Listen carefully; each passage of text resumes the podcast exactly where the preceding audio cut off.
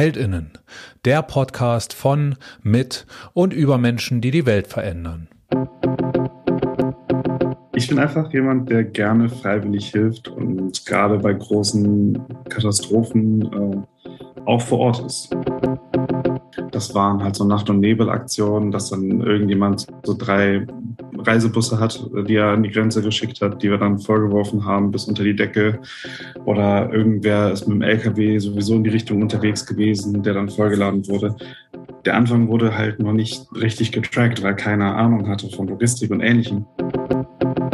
Und äh, ja, dann habe ich ihn begrüßt mit, jo, hier gibt es keine Nachnamen, ne? deswegen moin Olaf. Hast du dir einen Held oder eine Heldin überlegt, die du gerne nominieren möchtest für die nächste Folge? Ja.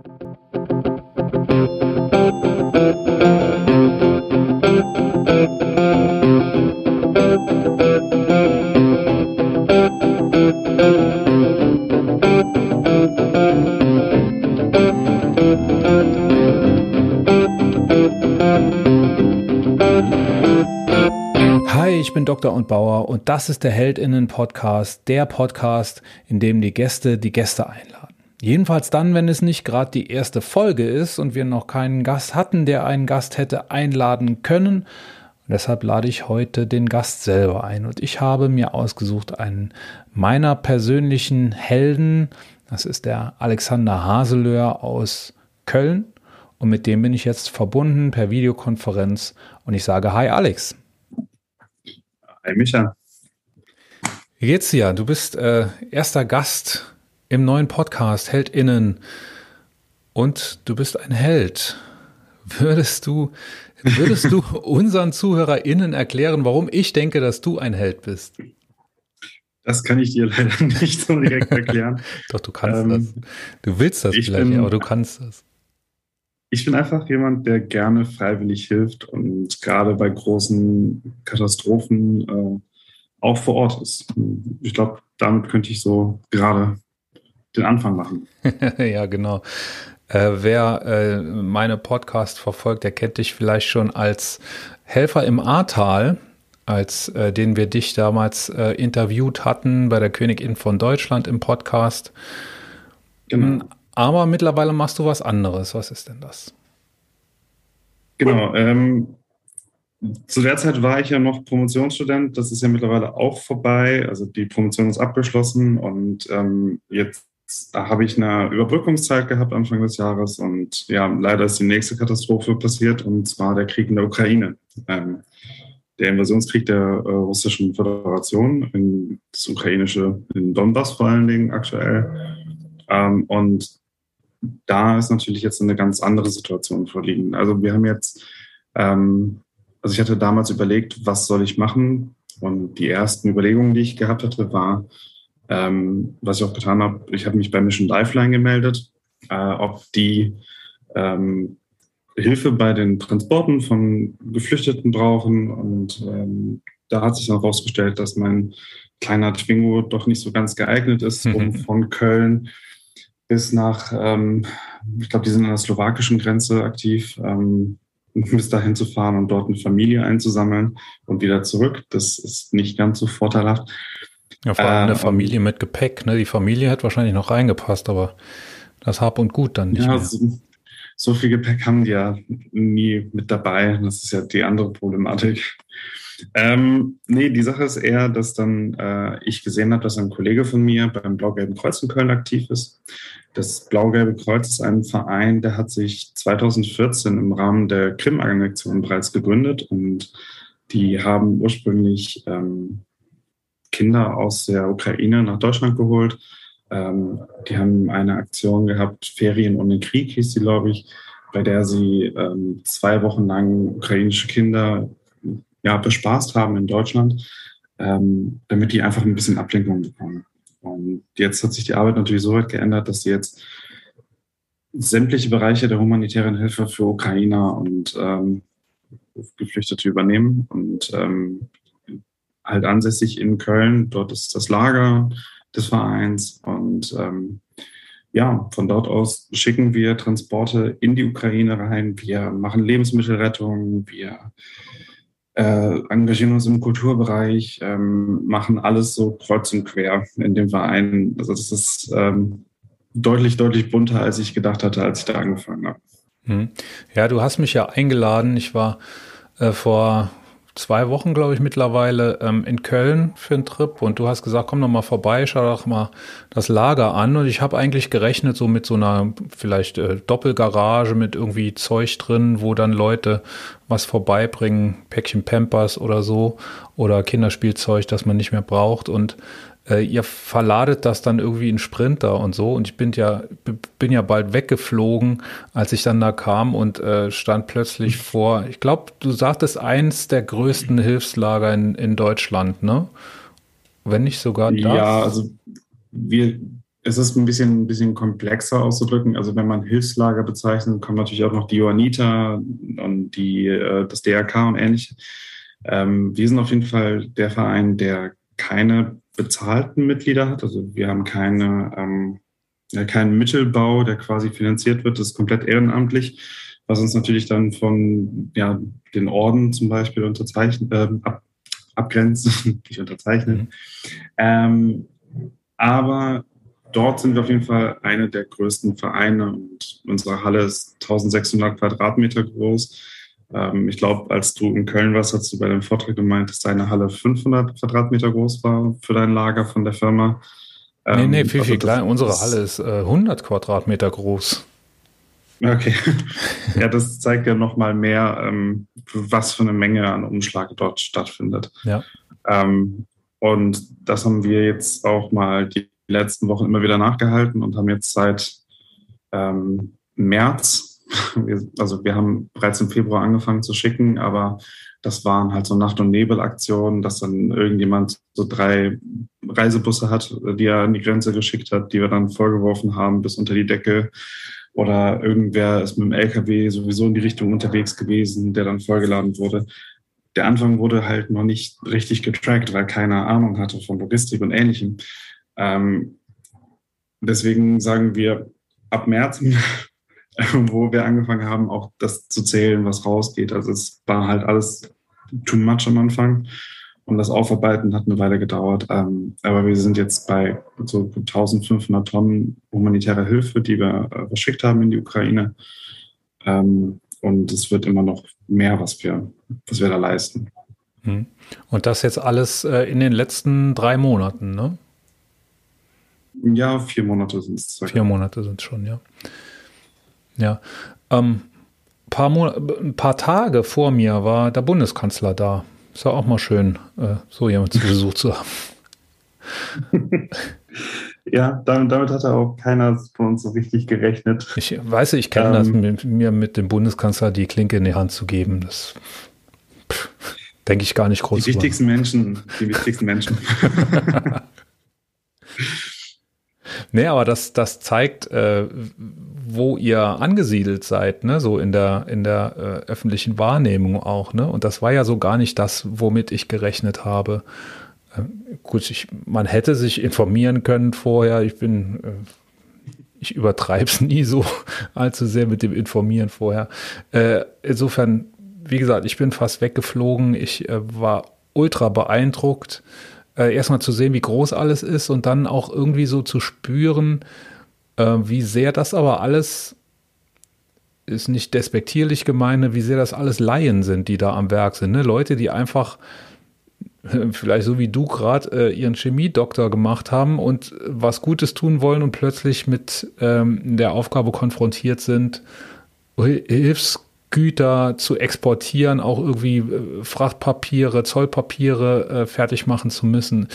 Also gerade damit kenne ich mich jetzt selber auch aus und ich weiß, was das für ein Aufwand ist und wie man sich da reinfuchsen muss. Ähm, insofern, das war so für mich so der Gegensatz. Ne? Auf der einen Seite, das ist so viel, was da passiert. Auf der anderen Seite, das sind aber alles Leute, die eigentlich ja davon überhaupt keine Ahnung haben. Und wir haben da ja auch ähm, ein Kumpel zugeguckt, wie der äh, Paletten gepackt hat mit dieser Stretchfolie und der hat die so von der Rolle um die Palette rumgewickelt. Da habe ich Blasen an den Händen gekriegt vom Zugucken. Ähm, anstatt dass man da so einen Abroller benutzt, ne? was, was so das Allerrudimentärste ist, was man eigentlich, was man eigentlich hat. Und das war so für mich der, ähm, das Bemerkenswerte bei diesem Besuch, ne? Die Dimension auf der einen Seite und auf der anderen Seite die Herangehensweise so, so einfach ne, machen, egal wie, wir müssen gucken, dass das Zeug ja. darüber kommt. Und das finde ich aber auch gleichzeitig das Heldenhafte. Ähm, wie bist du da reingekommen? Du hast dich da gemeldet, hast, ein, hast einen Kontakt gefunden, bist da hingelaufen und dann? Ja, wie gesagt, ich habe den Kollegen da gehabt, der da aktiv war und ähm, ich habe den angeschrieben, so, hey, braucht ihr noch Leute, ähm, die Zeit haben, weil meine neue Stelle zum 1.7. beginnt. Also dementsprechend hatte ich jetzt vier Monate Zeit, da mitzuarbeiten. Und er meint, ja, komm rum, gar kein Problem, äh, lauf dahin, sag hier, dass du mich kennst und ähm, dann bringe ich dich da schon zu den Stellen.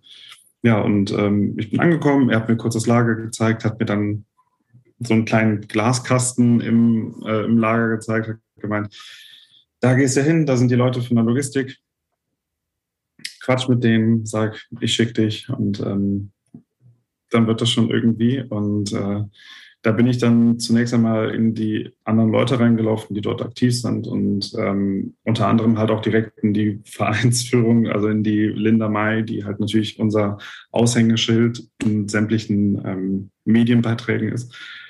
Und sie war direkt so begeistert, ach Mensch, bis Juli hast du Zeit und ach wie toll und hier ist erstmal der Mitgliedsantrag, bevor ich überhaupt irgendwas gemacht habe. Ähm, und das war einfach schon dieses herrlich, ja, herrlich chaotische, wo man da gelandet ist.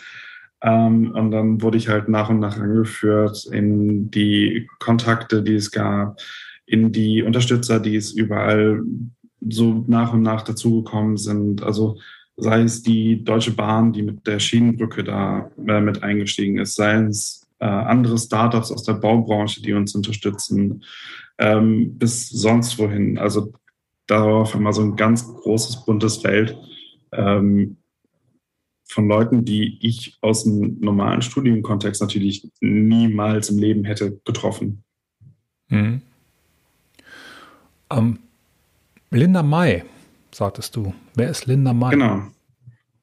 Ja, Linda May ist die Gründerin des Vereins und ja, wie gesagt, auch äh, unser emotionales Aushängeschild. Also sie ist diejenige, Emotionales die Aus, was ist emotionales Aushängeschild? Sie ist halt diejenige, die auf den Demonstrationen vorne steht und die Reden hält über das Leben in der Ukraine und was da gerade vor sich geht. Ähm, kurze Zeit, also ich glaube, die war im, noch im März oder im April war die Demonstration über ähm, im Krieg verstorbene Kinder. Und dort hat das Blau-Gelbe Kreuz für jedes verstorbene Kind so einen kleinen Teddybär auf den Roncalli-Platz in, in, Köln, also direkt vom Dom gestellt. Ähm, und da hat sie natürlich dann auch entsprechend emotionale Reden gehalten. Und äh, halt dieses, dieses kleine Kraftpaket von ihr, die dann da vorne steht und Gas gibt, ähm, hat den Verein natürlich dann überall hingebracht. Weil sie war auf jeden Fall dann auf jedem, jeder Tagung mit eingeladen und sie war halt diejenige, die mit der Power vorangegangen ist und geschaut hat, dass wir überall in die Nachrichten kommen und dass, ich glaube, es gibt kein News-Outlet mehr, was jetzt nicht, äh, ja, jetzt nicht irgendwie so ein Karma hinterletztes Ramschblatt quasi ist, in dem das Blau-Gelbe Kreuz nicht erschienen ist. Hm. Das ist aber, ähm, erstaunlich, weil ich so aus der Ferne ähm, den Namen Linda May noch nie gehört habe. Also das ist wahrscheinlich natürlich in, in Köln lokal ein bisschen, bisschen stärker noch in der Presse. Ne? Ähm, aber da, dazu wollen wir ja auch hier beitragen, das äh, ein bisschen bekannter zu machen. So, und du hast dann da angefangen, ne? hast, hast dich bei der Logistik gemeldet und wie ist es dann gelaufen, dass du meine, als ich, als ich äh, vor ein paar Tagen da war, hast du dich bei mir vorgestellt als der Leiter der Logistik. Da hast du ja doch eine sehr kurze, sehr steile Karriere gemacht. ja, es ist halt ähm, generell im, im Ehrenamtskontext ähm, die Sache, dass, dass Leute natürlich fluktuieren. Leute müssen irgendwann wieder anfangen zu arbeiten. Nicht jeder kann ähm, auf dem Arbeitslosengeld mal, eine, vier Monate da mitarbeiten, das ist ganz klar. Ähm, eher die, nenne ich mal, das größere Schicksal, was passiert ist, weshalb ich äh, dann da ein bisschen mehr eingebunden war.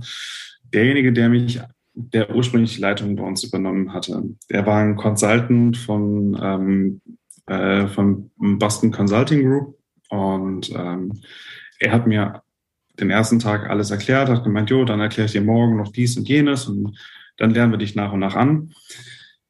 Und danach hatte er Corona. Also, also er war am zweiten Tag nicht da. Ich saß da, hatte kaum Ahnung von irgendwas und musste dann mit Telefon hier und dort alles irgendwie zusammenwursteln. Ähm, was natürlich dazu geführt hat, dass ich da auch mehr Verantwortung bekommen hatte. Und ich war dann jetzt nicht einer, der gesagt hat, okay, dann, dann lasse ich es, sondern ich bin da geblieben, habe gesagt, dann haue ich da jetzt irgendwie durch und versuche das irgendwie zu retten. Weil wenn ich jetzt gehe, dann ist keiner da. Also die andere Kollegin, mit, ähm, die das ein bisschen übernommen hatte, äh, die war, ich glaube, im Urlaub oder so. Ich bin mir gerade nicht sicher. War auf jeden Fall auch dann zwei, drei Tage nicht da. Äh, weshalb, ja, ich dann da erstmal. Hast du dir den Job unter den Nagel gerissen? Sagen wir es doch, wie es ist. Nee, nee, nee, nee. Also der, der äh, ursprüngliche Leiter hatte es noch eine Weile gemacht, bis, ähm, bis halt quasi dieser Sozialurlaub oder wie auch immer es hieß bei, bei Boston Consulting ähm, aufgebraucht war und er dann zurück in, in die, äh, ins Consulting-Unternehmen gegangen ist. Ähm, bis dahin habe ich quasi einfach nur die Papiersachen gemacht und er hat die Telefonate mit den Logistikern und mit den sonst wer und hast nicht gesehen geführt. Und als er dann gegangen ist, war das Logische, dass ich das dann nach und nach übernehme und ähm, ja, dann hinterher halt das eigentlich die Logistik bei dem Verein leite. Hm. Wie viele Leute seid ihr da und, und wie ist so die Hierarchie? Also es gibt wahrscheinlich die Vereinsleitung, Linda May, mit, mit wie vielen, mit wie vielen weiteren? Ähm, ich kann nicht mehr so richtig überblicken, wie viele Leute jetzt Mitglied im Verein sind. Ich würde jetzt einfach mal schätzen, dass es mittlerweile knapp 100 Vereinsmitglieder gibt. Ähm, an aktiven Tagen, ganz am Anfang, als noch wirklich äh, große Spendenflut war und das Sortieren super viel in Anspruch genommen hatte, da waren im Lager locker 150 Leute aktiv, die dann da rumgewuselt sind. Ähm, und das hat jetzt mittlerweile natürlich abgeflacht. Also jetzt sind natürlich die, die Abläufe ein bisschen konkreter. Man weiß, wo die Sachen stehen. Das heißt, es ist nicht mehr so dieses große Chaos, es ist immer noch chaotisch, aber in einem, in einem vernünftigen Rahmen. Ja, da hat um, aber bestimmt im Team auch so eine Professionalisierung äh, Einzug gehalten, oder? Ja, ja, das auf jeden Fall. Also nach und nach wurden Prozesse digitalisiert, die ursprünglich quasi auf Post-its standen. Ähm, die Einkäufe wurden natürlich dann auch verbessert. Wir haben große Unterstützung auch von, äh, von Rewe bekommen als einer unserer großen Partner. Die sind quasi mit einer kleinen Logistikeinheit bei uns eingezogen, ähm, haben uns Einkaufsaccounts bei der Rewe ähm, organisiert und haben uns dann gezeigt, wie man vernünftig mit Excel arbeitet im Einkauf.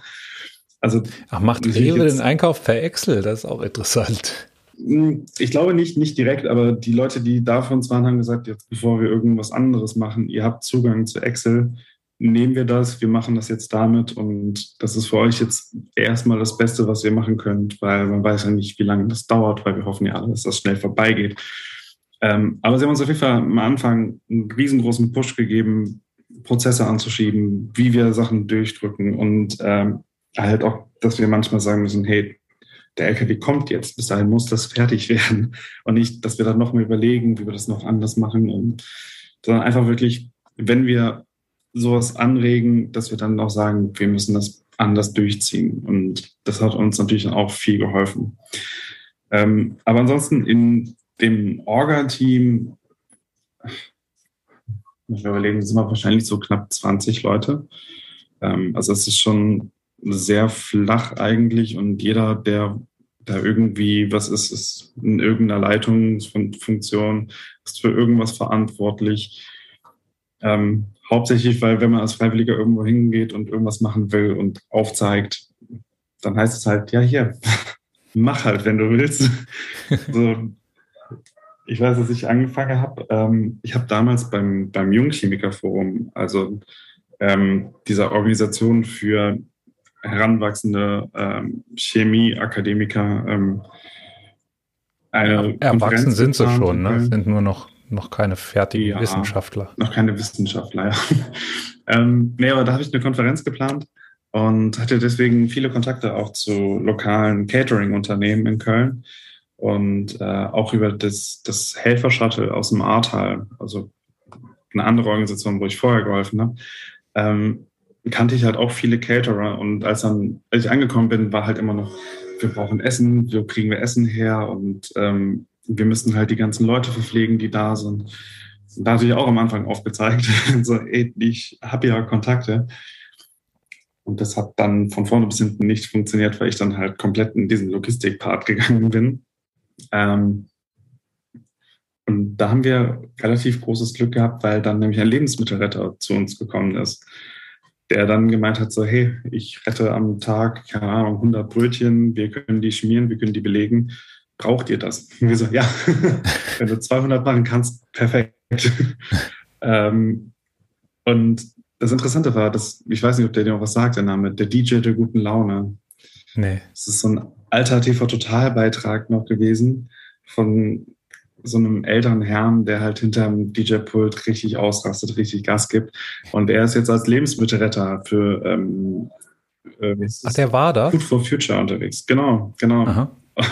Und er hat uns dann monatelang frisch gemachte Brötchen geliefert, die ansonsten halt auf dem Müll gelandet wären. Ja. Also so schließen sich dann halt auch die Kreise und das ist fantastisch. Das ist einfach schön. Hm, sehr geil. Ähm, du hattest, um da ein bisschen Nee, ich wollte die andere Geschichte noch fertig erzählen. Ähm, diese Konferenz, die du geplant hast. Also, ähm, ich weiß, du, du bist keiner, der sich selber gern so im, im Lampenlicht, Rampenlicht präsentiert. Deshalb mache ich das jetzt für dich. Äh, du warst Head of the Conference sogar. Also, du warst der Organisator dieser Konferenz. Es sollte eine Konferenz werden für äh, junge ChemikerInnen und äh, es wären so 500 gekommen, ne? Also es war auch kein kleines Ding. Mhm.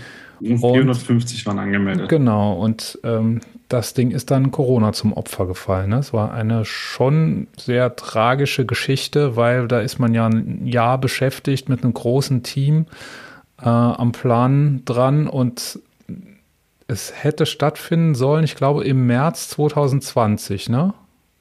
Genau, Ende März 2020. Ende März 2020. Anfang März hätte genau. wahrscheinlich das noch einigermaßen gepasst alles und mhm. Ende März, äh, ich glaube, wir haben eine Woche vor Konferenzbeginn die offizielle Absage der Uni bekommen. Ja, das heißt also, ihr habt aber auch elf Monate lang organisiert und von nichts irgendwie geahnt, nichts Böses geahnt und äh, musstet dann das Verdauen, das von jetzt auf gleich praktisch alles zugemacht hat, es einen Lockdown gegeben hat, den Lockdown-Wert der ersten Welle, ja deutschlandweit, ne? Und ihr das mhm. Ding abblasen musstet und auch ohne genau. Ausweichtermin einfach absagen. Und das finde ich ja nach wie vor heftig. Ne, ich weiß noch, ja, ich, den ganz kleinen, der ganz kleine, kleine Teil, den ich mitgekriegt habe, war, dass wir ein paar Kisten mit mit Werbematerial geschickt haben, die dann irgendwie, ich glaube sogar anderthalb Jahre in Köln gestanden haben, bis wir die dann irgendwann mal wieder abgeholt haben und, und gleich dann zur nächsten Konferenz geschickt haben. Nee, haben wir gar nicht. Nee, wir, das wollten wir so machen, aber die ist dann auch ausgefallen. Und dann haben wir sie wieder zurück hierher geholt. So war das. Ich weiß es gerade nicht so. Ich, ich, weiß auf jeden Fall, dass wir die euch irgendwann zurückgeschickt hatten. Ähm, aber es gab ja auch jetzt nicht unbedingt so viel Veranstaltungen, wo man 500 Blöcke gebraucht hat, leider ja. in der Zeit. Stimmt, unser Lieblingswerbematerial, der Schreibblock, den ich hier gerade in der Hand halte, um mir ein paar Notizen zu machen. ähm, ja, aber in der Zeit hast du schon viele Leute kennengelernt, ein Netzwerk äh, angefangen zu sponnen, dass du jetzt dann zumindest ausnutzen konntest. Ne? Das war ja die Story. Genau, genau. Okay, so und dann ähm, um diese Geschichte jetzt quasi schon das Ende der Geschichte vorwegzunehmen, äh, du hattest gestern deinen letzten, letzten Tag im, beim Blau-Gelben Kreuz, ne? Ich habe den, den ja. Post gesehen, ja. da waren leider aber nur zehn Leute drauf, die dich, äh, die dich den, da Das, das, das ist wahrscheinlich der, der harte gemacht, Kern, ne? Ähm, ja, zum Teil. Ähm, zum anderen Teil, ja, wir beide hören ganz gerne Musik. Es ist Festivalsaison, sind natürlich dann auch ah, ein paar Leute unterwegs. Ähm, es ist Montag gewesen. Ähm, aber ich, das war vielen Leuten über die Zeit schon bekannt und deswegen gab es ähm, mehrfache Abschiede. Ähm, das ist jetzt nicht ein Tag gewesen, sondern ähm, wir haben auch ein Wochenende zusammen verbracht. Da haben wir wirklich mal gesagt, hey, wir brauchen ein bisschen Ruhe, wir müssen einmal durchatmen, uns untereinander auch einfach mal außerhalb des Lagekontextes verstehen. Ähm, und da habe ich dann auch nochmal einen Abschied gehabt von den Leuten, weil die gesagt haben, wir wissen nicht, ob wir noch mal so zusammensitzen. Und ähm, ja, es ist, ähm, es tat schon weh, auch nochmal. Es gehört auch irgendwie anscheinend mit dazu beim Ehrenamt. Ähm, aber es war wirklich schön und ich werde die Leute auch extrem vermissen. Das kann ich nicht anders sagen. Ja, aber da wird ja irgendeine Art von Verbundenheit bestehen. Du hast ja wahrscheinlich nicht gestern deine Vereinsmitgliedschaft gekündigt. Nein, nein, nein, nein. Nee, also wie gesagt, mein, mein neuer Job ist halt in den Staaten und äh, viele von denen haben auch schon gesagt, dass sie vorbeikommen und mich besuchen werden. Ja, das, da wäscht eine Hand die andere, das ist ja fantastisch. Also unter, unter dem Aspekt, dass ich versuche in den, äh, in den Staaten äh, weiterhin dem Verein dienlich zu sein und schaue, dass ich dort eventuell auch irgendwie einen Ableger oder sowas ähm, zusammenkriege. Aber das muss halt geschaut werden, wie das mit der Arbeitszeit alles funktioniert. Ja, also du fängst einen Postdoc-Aufenthalt an in den USA und äh, Postdoc-Aufenthalte sind nicht so, dass man da jeden, jedenfalls in der Anfangszeit äh, wie Urlaub hat, ne? da muss man schon auch ein bisschen was arbeiten. Ja, ein bisschen. äh, wenn du, ne, du warst, warst quasi Leiter der Logistik, das heißt, du hast dafür gesorgt, dass Paletten mit Hilfsmaterial in die Ukraine kommen irgendwie. Was für einen Kontakt hattest du zu den Menschen, denen diese Hilfsgüter geholfen haben? Also wo die angekommen sind. Hast du da irgendein direktes Feedback gekriegt oder hast du immer nur äh, von, also ich habe gesehen, beim Reinkommen ist so eine Bildergalerie direkt von Leuten, die sich bedankt haben, die Bildern von sich mit den Hilfsgütern gemacht haben oder auch von Fahrern, die hingefahren sind und das fotografiert haben. Aber hast du, hast du auch irgendeine Art von direktem Kontakt gehabt und direktem Feedback? Also wir haben ich glaube, das ist auch irgendwie im März, April passiert, dass die ukrainische Regierung die Grenze nicht mehr bedingungslos geöffnet hat. Also man brauchte mehr als nur einen Zettel, auf dem drauf steht, hey, ich habe humanitäre, äh, humanitäre Güter dabei, sondern man muss halt auch quasi beweisen können, dass eine Organisation in der Ukraine genau diese Güter angefragt hat. Weil es ist wohl vorgekommen, dass Leute das natürlich ein bisschen ausgenutzt haben für einen günstigen Grenztransport und dadurch halt ähm, Mehrwertsteuer und ähnliches sparen wollten und einfach gesagt haben, hey, alles, was da hinten drin ist, ist humanitäre Hilfe. Vertraut mir. ähm, und das ist natürlich auch nicht dienlich für die Ukraine, die natürlich auch Gelder aktuell deutlich benötigt, um äh, halt aktiv weiter dem Invasor standzuhalten oder die Bevölkerung zu ernähren. Ähm, deswegen sind wir seitdem auch mehr in Kontakt mit verschiedenen Organisationen vor Ort und mit denen haben wir natürlich ein bisschen mehr Kontakt. Es gibt ähm, eine Organisation, mit der wir zum Beispiel, den haben wir mehrfach Sachen geliefert und ähm, die sind sehr auf Instagram aktiv und posten dann halt auch viele Bilder von den Familien, ähm, wie sie halt unsere Sachen haben und da liefern mehrere Organisationen hin.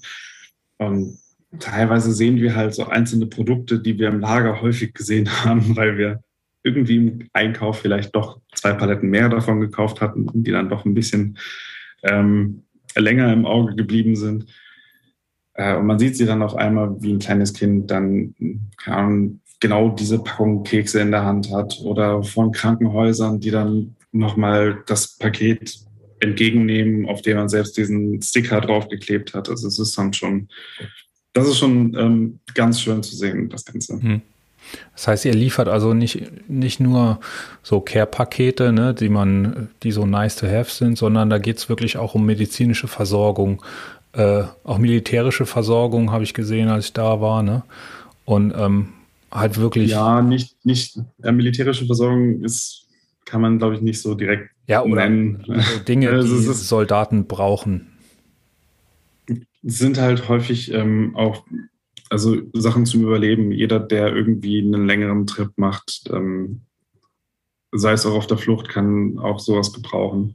Auf der anderen Seite gibt es natürlich auch Feldeinsätze oder halt ne, die ganze Ukraine. Jetzt gestern ist ja die Rakete in dem Supermarkt eingeschlagen und ähm, da haben wir entsprechend mobile Varianten unserer, ähm, ja, unserer Medizinsammlung quasi, die dafür optimal wären. Hm. Also das kann natürlich auch in einem anderen Kontext verwendet werden, aber wir sind entsprechend der Gemeinnützigkeit ähm, natürlich verpflichtet und dürfen halt auch, auch wenn natürlich ähm, man selbst, wenn man die, unsere Regierung sich anschaut, an mancher Stelle äh, sagt, wir müssen mehr tun, da im, im militärischen Kontext. Ähm, das, das dürfen wir als Verein halt nicht. Also Panzer liefert ihr nicht. nee, nee, die sind auch noch außerhalb. Was wir liefern, ähm, was wir jetzt häufiger gekauft haben, sind Rettungswägen zum Beispiel. Also, Gummistiefel habe ich auch einige Kisten gesehen, ne? Genau, genau. Wir haben äh, viele Gummistiefel mit, äh, mit Stahlkappe und allem drum und dran bekommen. Also, dass auch ein Chemiker eigentlich von dieser Variante im, im, ähm, ja, im Industriekontext wahrscheinlich auch ein bisschen träumen könnte. Also, die waren wirklich mhm. gut und ähm, kann man natürlich auch überall brauchen da, gerade in diesen ganzen Sumpflandschaften. Ja. Ähm, gibt es in Köln denn auch viele Landsleute, also viele UkrainerInnen, die sich engagieren in der, in der, äh, bei euch im, im Blau-Gelben Kreuz? Ja, ja, genau. Ähm, also zum Beispiel unsere Gründerin Linda May ist selbst Ukrainerin oh. ähm, und auch viele in der ähm, in der Verein, also auch im, also in der Orga-Struktur des Vereins sind halt auch Ukrainer, ähm, weshalb man auch teilweise nicht direkt mitbekommt, was passiert, weil dann natürlich auch die Sprachbarriere dann teilweise mit, mit dabei ist. Ähm, aber jetzt aktuell nehmen halt auch die, die deutschsprachigen Helfer ab. Das ganze Geschehen rückt wieder aus der Öffentlichkeit raus. Ähm, aber auf der anderen Seite sind halt viele Geflüchtete vor Ort und viele von denen helfen halt jetzt im Lager aus, weil sie sagen, wir sind zwar weg, aber wir wollen immer noch helfen. Und ähm, die machen da immer noch gut was Arbeit weg im Lager. Hm. Das heißt, es gibt äh, wahrscheinlich zwei Amtssprachen bei euch, Deutsch und Ukrainisch. Ähm, ein bisschen mehr noch. Äh, also dann kann man sich natürlich ein bisschen noch auf Englisch unterhalten. Und je nachdem, wo in der Ukraine die Leute herkommen, ist ähm, Russisch eher die Muttersprache, also gerade eher im, im Ostgebiet. Ähm, da ist halt, ich glaube, über 50 Prozent der Ukrainer sprechen hauptsächlich äh, Russisch in dem Bereich. Ähm, aber wir versuchen uns natürlich eher auf Ukrainisch dann oder Ukrainisch und Deutsch zu unterhalten. Ich selbst kann halt kein Ukrainisch und bin halt mit Google Translator und sowas unterwegs. Ähm, was, na, das funktioniert irgendwie. ähm, und äh, zum Verständigen reicht's. Aha. Wie guckst du abends Tages Tagesschau?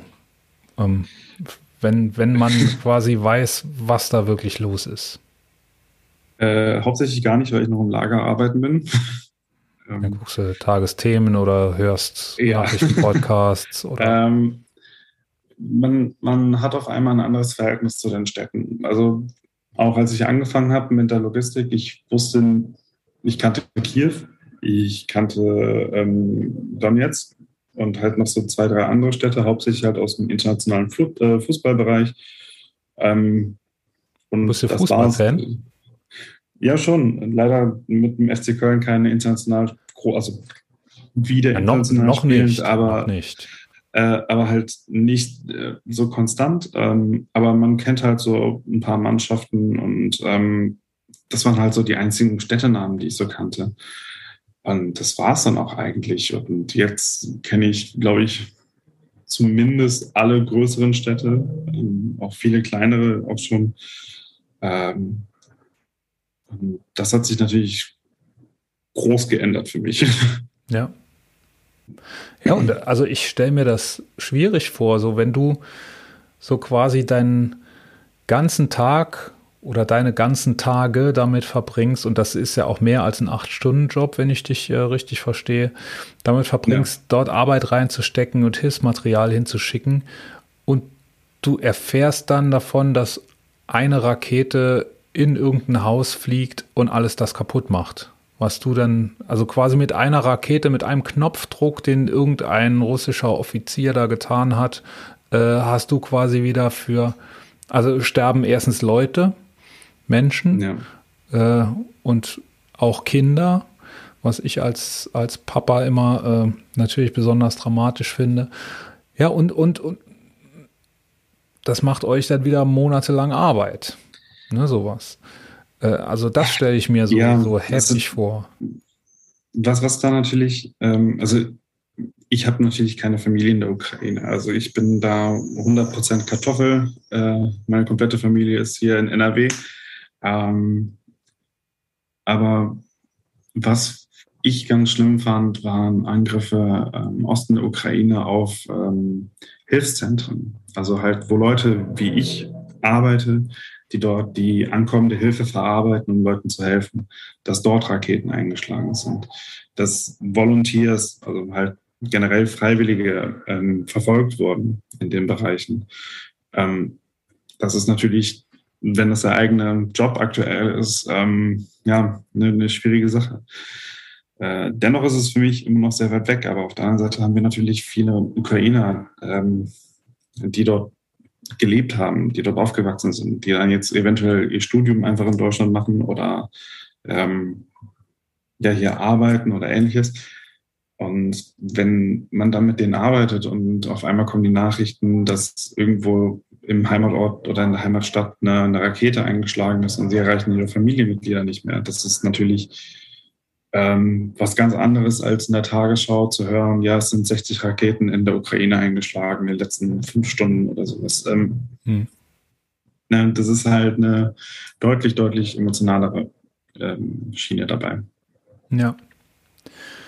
Und wie ist das, wenn dann plötzlich der Bundeskanzler da steht, dem man zu Recht ja auch Vorwürfe machen kann, zu zögerlich reagiert zu haben, vielleicht zu russlandfreundlich gewesen zu sein, wobei ich das ähm, ein bisschen kritischer, also ich sehe äh, diese Kritik nicht ganz angemessen. Äh, ist aber vielleicht ein, ein, anderes Thema, das hatten wir auch in der Königin von Deutschland äh, am Ende schon mal besprochen was denkt man dann, wenn da einer da steht, der zumindest Verantwortung trägt für die Situation, wie sie ist und wie sie sich vor allem entwickelt? Der steht da und du hast alle diese Geschichten und Schicksale im Kopf. Wie, ja. wie geht man damit um? Ähm, ja, es ist, es ist, das war ein schwieriges ähm, Ding generell. Also, Aber körperlich hätte es das Ding geschafft, oder? Geht dir wahrscheinlich bis ihn ja, Brust. Ihn ja, aber da waren halt noch so vielleicht so 20, 30 Bundespolizisten, so. Bundesnachrichtendienstler, sonst was mit dabei. Ähm, Die haben dich dann in den Schatten gestellt. Ja, man, also okay. nee, da, da, sollte man nicht zu viel drüber nachdenken. Ähm, auf jeden Fall, wir wussten so ungefähr zwei Wochen vorher, dass, dass er kommt und ähm, waren natürlich alle schon ähm, aufgeregt darüber. Ähm, auf der anderen Seite hatte, ähm, gab es vorher schon einen Ukraine-Gipfel, hieß es, glaube ich, bei dem verschiedenste Hilfsorganisationen aus ganz Deutschland eingeladen waren ähm, nach Berlin, um mit dem Kanzler halt über die aktuelle Situation zu diskutieren. Und im Verlauf des, ähm, was, ich war jetzt Landtagswahl in NRW. Ja. ähm, war natürlich auch viel Wahlkampf und deswegen war es bei uns schon gang und gäbe, dass halt äh, viele ja, Landtagsabgeordnete, teilweise auch Bundestagsabgeordnete ähm, bei uns halt ungefragt einfach mal in der Tür stehen und sagen, jo, hi, ich bin XY von CDU, keine Ahnung.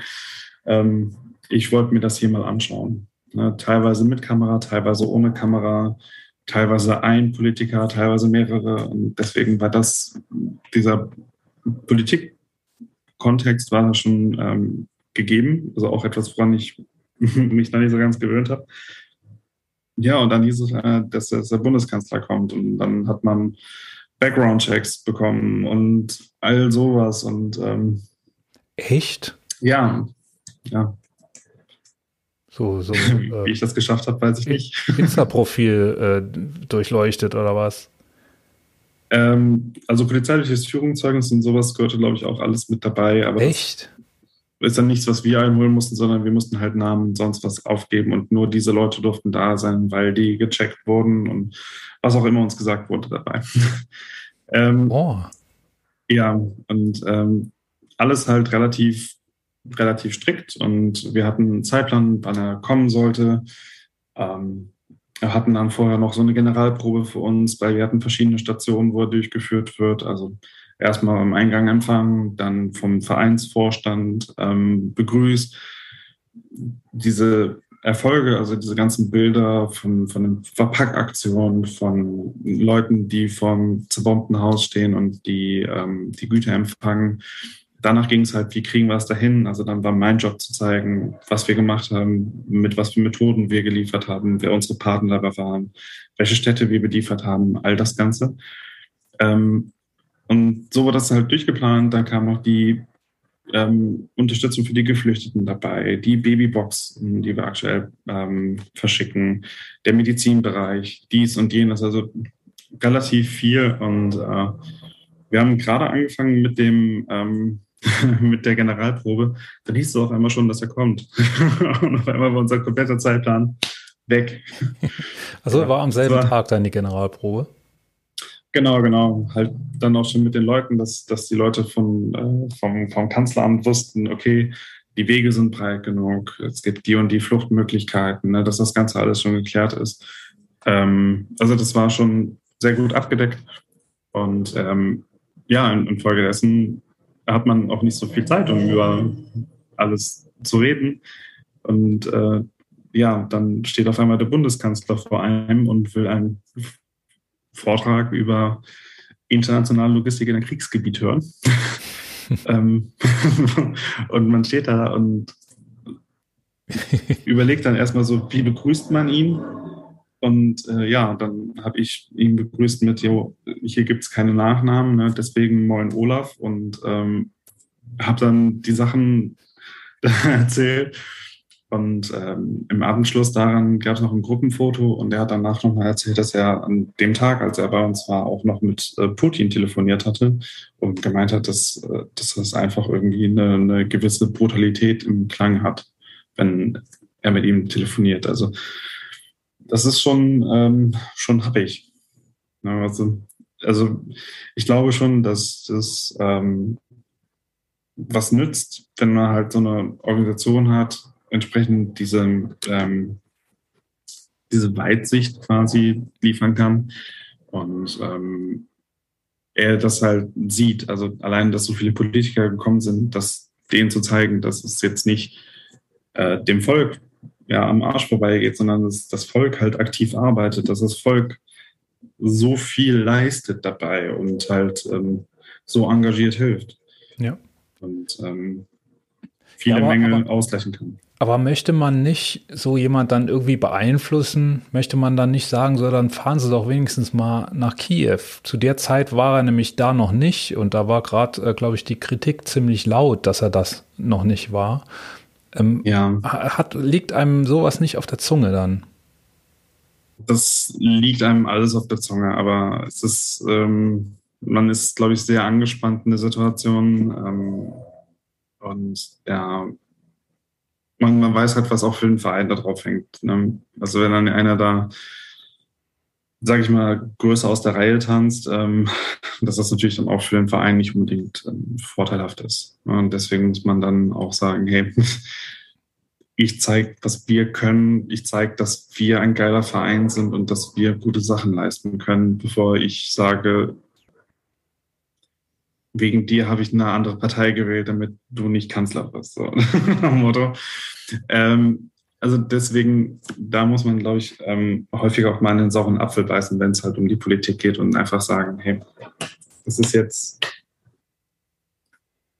ich muss zurückstecken mit dem, was ich will. Ich muss für den Verein jetzt hier arbeiten. Ja. Ja, also äh, ich, äh, für mich wäre das, glaube ich, kein Parteipolitiker, wenn er da stehen würde. Das ist bei Leuten von der FDP ja. anders, aber sonst glaube ich, wenn ich, wenn ich den Kanzler oder den Wirtschaftsminister vor mir hätte, dann wären das für mich keine Parteipolitiker, dann sind das Regierungsmitglieder und ich glaube, ich hätte schon immer Bock, äh, denen noch so was von, also zumindest mal meine Meinung zu sagen. Auch, ich kann das auch freundlich, ne? Und durch die Blume, aber ich glaube, ich würde da schon versuchen, irgendwie so meine zwei Cents unterzukriegen. Äh, so, viel, so viel Ehrgeiz hätte ich dann möglicherweise, aber ich habe auch noch nie vom, vor einem Bundeskanzler gestanden oder vor einer Bundeskanzlerin, ja. die es ja die, nee, also, die meiste Zeit war. Ja, ich hätte mich auch mehr gefreut, wenn sie da gewesen wäre, weil ich irgendwie von ihr doch noch mehr halte. Ähm, aber wir hatten auch viele Bundestagsabgeordnete bei uns und das war ein bisschen, mit denen konnten man ein bisschen mehr schnacken, weil halt ja, einfach klar. nicht so viel Rummel da war. Ähm, und wir hatten halt, ähm, irgendjemand hat uns dann gefragt, wie das denn alles durch die Ukraine geliefert wird. Und ich habe gemeint, ja, die fahren einfach. Also sobald die Straße noch einigermaßen begehbar ist, dann fahren die da auch mit dem 40-Tonner drüber, haben die alles gar kein Problem mit, weil sie genau wissen, warum sie das machen. Ähm, das auf der einen Seite und auf der anderen Seite hatte ich dann noch so gesagt, ja, und das andere ist halt, wenn wir uns zum Beispiel die ukrainische Eisenbahn anschauen. Hier in Deutschland, die Bahn fährt nicht, wenn es zu warm ist, wenn es zu kalt ist, wenn es zu nass ist, wenn es zu trocken ist wenn es zu viel Wind gibt, wenn es zu wenig Wind gibt, ist alles blöd. Äh, und bei denen heißt es halt, hey, wir haben 20 Minuten Verspätung, weil eine Bombe eingeschlagen ist auf der Schiene. Und heftig. Dann, dann kriegt man ungefähr mit, mit was für einem Einsatz die da dran gehen. Und ja. Ähm, ja, also man kriegt die Sachen da überall hin, wo man sie hinkriegen will. Was sind das für Leute, die sie, diese LKWs fahren? Was sind das überhaupt für Transporte? Ähm, du hast es mir erzählt, teilweise private Transporte, Leute, die wirklich mit, mit einem Sprinter dahin fahren, teilweise leere ähm, Speditionsstrecken. Genau, genau. Also es sind halt, ähm, also die, natürlich sind es mehr Sprinter, die fahren, einfach weil ja schneller, kleiner. Mhm. Ähm, und das sind häufig dann private Leute, die dann äh, wochenlang nichts anderes tun, als von Köln in die Ukraine und zurückzufahren. Ähm, und teilweise sind es halt auch Speditionen, die anschreiben, so, hey, wir haben einen LKW, weil wir uns was gekauft hatten in Nipro zum Beispiel und ähm, habt ihr was, was ihr den drauf tun könnt, damit er nicht leer zurückfährt? Sowas zum Beispiel. Äh, oder teilweise sind es auch Speditionen aus der Ukraine, die dann sagen, hey, wir haben gerade einen dort, könnt ihr dem was drauf geben? Ähm, oder halt verschiedene Städte aus der Ukraine, die dann einen LKW organisieren dafür. Also das ist rauf und runter und ähm, das heißt, das sind äh, wirklich ja. auch alles Leute, die da rein wollen mit dem LKW und auch reinkommen irgendwie, ne? Genau, genau. Es gibt natürlich für wir haben auch viele äh, deutsche Unternehmen, die uns unterstützen ähm, und da sind wir natürlich auch super dankbar. Aber die müssen natürlich, ähm, wenn sie jetzt zum Beispiel einen LKW haben, mit den Versicherungen klarkommen. Ähm, ich will nicht wissen, wie man das einer Versicherung klar machen will, dass man in ein Kriegsgebiet fährt mit einem 40-Tonner. Ähm, ja, vor allem bei einem Schadensfall, ne? Tut mir leid, da genau, ist eine Bombe genau, draufgefallen ja. auf den. Also wenn, wenn der natürlich einmal durchfährt, zurück, kräht kein Haar nach. Ähm, aber die werden ja auch teilweise getrackt. Und wenn das dann auch überall noch mit dabei ist, ja, also deswegen die meisten deutschen Spediteure mit den deutschen LKWs, die fahren häufig nur an die Grenze. Da haben wir Kooperationslager, die dann das Ganze zwischenlagern. Dann holen die es aus der Ukraine ab zum Beispiel. Also das gibt es auch. Hm. Und wenn man da so rein will, ähm, hat man da auch zu tun mit Korruption und so. Ich meine, wir haben jetzt viel gehört, äh, Ukraine äh, ist ja jetzt quasi schon gefühlt EU, aber ich glaube, da sind wir in Wahrheit doch schon noch ein gutes Stück entfernt, unter anderem, weil Korruption da relativ groß geschrieben wird. So Zelensky ist für mich der erste eigentlich, dem ich zutraue, nicht durch und durch korrupt zu sein. Der erste Präsident. Ja, das, das, waren, ja, das waren ja die vorherigen Präsidenten, bei denen das äh, bisschen kritisch mhm. war. Ja, ja. Das ein bisschen. Ähm, aber ich glaube, das ist eher weniger das Problem aktuell. Das Problem ist halt eher aktuell Verzweiflung in der Bevölkerung. Also es ist, es ist eine Kriegssituation und wenn wir jetzt aktuell zum Beispiel einen Transport Richtung Kharkiv schicken, das ist ja aktuell gerade einer von den Großstädten, die direkt an, an den Kampfhandlungen dran ist. Ähm, natürlich ist die Versorgungslage dort kritisch und wenn dann ein 40-Tonner mit Lebensmitteln da ankommt, ähm, ja, also das ist, da muss man schon damit rechnen, dass ähm, vielleicht dann doch nicht die gesamte Ladung im, im Lager da ankommt. Ähm, aber da sagen wir ganz klar, hey, wenn halt was irgendwo weggeht, es kommt bei den Leuten an, die es benötigen. Also wenn jemand da aus dem Grund irgendwie sagt, ich brauche was von dem LKW, ähm, das verurteilen kann man nur schwer, finde ich. Ja, wobei du, du dann natürlich das Problem hast, dass äh, die Stärksten und die Kriminellsten. Ja, natürlich, natürlich. Den, also, den größten Teil Wenn es Kriminelle ist, ist es eine Sache. Wenn es eine verzweifelte Familie ist, das ist ja, für mich was ja. anderes. Natürlich. Und deswegen, ähm, man hört auch viel über ähm, Hilfe für die Transporte. Ähm, das heißt, dass zum Beispiel die Transporte ab, ansetzen, äh, ab Kiew ähm, zum Beispiel nicht mehr alleine fahren, sondern dass dann da ja, Unterstützung, Sicherheit für die LKWs mit dabei ist. Hm. Das ist halt schwierig, das Ganze. Ja. Wenn ein Hörer oder eine Hörerin jetzt sagt, das ist eine coole Aktion. Es ist auch ein bisschen blöd, dass das jetzt so aus der Presse raus ist, denn die, das Bedürfnis äh, ist ja noch genauso da. Ich möchte was beitragen. Wie kann man das tun? Ähm, zum einen kann man uns Sachen spenden. Ähm, wir sind ansässig in Köln in der Marktstraße 27 und ähm, man kann uns direkt über Amazon Sachen zum Beispiel kaufen, hinliefern lassen, natürlich auch über ähm, kleinere Firmen. Äh, das ist alles gar kein Problem. Wir, man kann vorbeikommen, man kann helfen. Wir brauchen immer Personal, was mit anpackt, was eventuell dann auch sagt, hey, okay, es ist vielleicht mal ein Tag Flaute. Ähm, ich will trotzdem irgendwie involviert werden im Verein, äh, um mitzuhelfen ähm, oder halt Geld spenden. Wie gesagt, wir haben einen Einkaufsaccount bei der Rewe. Wir können halt aus dem Euro, der uns gespendet wird, mehr machen als die Einzelperson, die mit dem Euro im Laden einkaufen geht. Und das ist, wir kriegen die Sachen zum Einkaufspreis von der Rewe zum Filial-Einkaufspreis, was natürlich deutlich günstiger ist pro ja, Gegenstand, als wenn man es selbst kauft. Ähm, deswegen jede Hilfe wird benötigt und leider auch noch die nächsten Monate. Ja.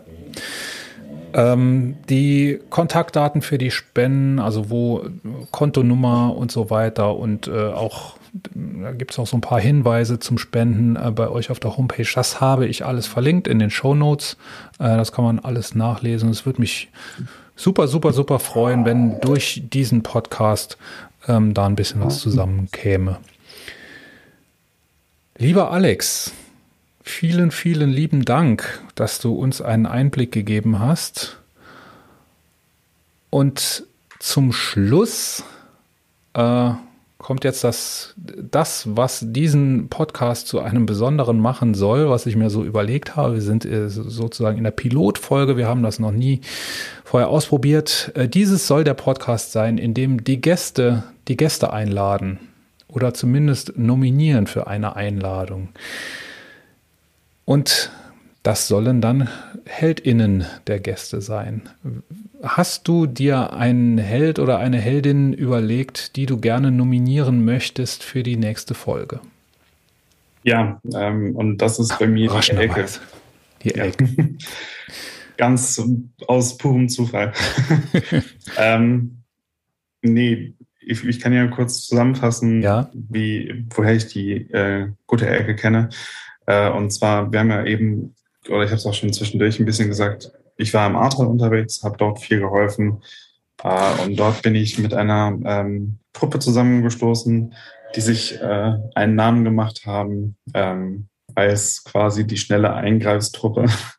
äh, und zwar das Team Ballern. Das waren die Leute, die konstant da unten mitgeholfen haben und äh, super, super viel und großartige Arbeit geleistet haben ähm, mit einer Sauberkeit und mit einer Geschwindigkeit, die vielen anderen ähm, im Gewissen geblieben ist.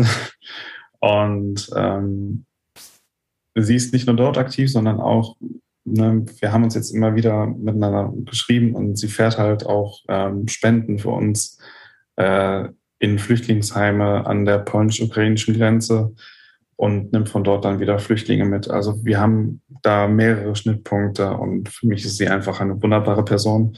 Und äh, ich freue mich dann zu hören, was sie zu erzählen hat. Darauf freue ich mich auch. Die nächste Folge dann also die zweite Folge des Heldinnen-Podcasts mit Elke Ballern als Heldin. Für jetzt bleibt mir, liebe Hörerinnen und Hörer, euch Danke zu sagen fürs Zuhören. Ich hoffe, es hat euch gefallen. Ich hoffe, ihr hattet Spaß, genauso wie ich Spaß hatte. Ähm, wenn ja, dann abonniert den Podcast bitte gerne, empfehlt ihn vor allem weiter und äh, hinterlasst mir vielleicht hier und da einen netten kleinen Kommentar. Weiter geht es heute in zwei Wochen mit der zweiten Folge des Heldinnen-Podcasts. Bis dahin bin ich raus. Ich sage ciao, ciao und ciao auch dir, lieber Alex. Danke, dass ich hier sein durfte, Micha.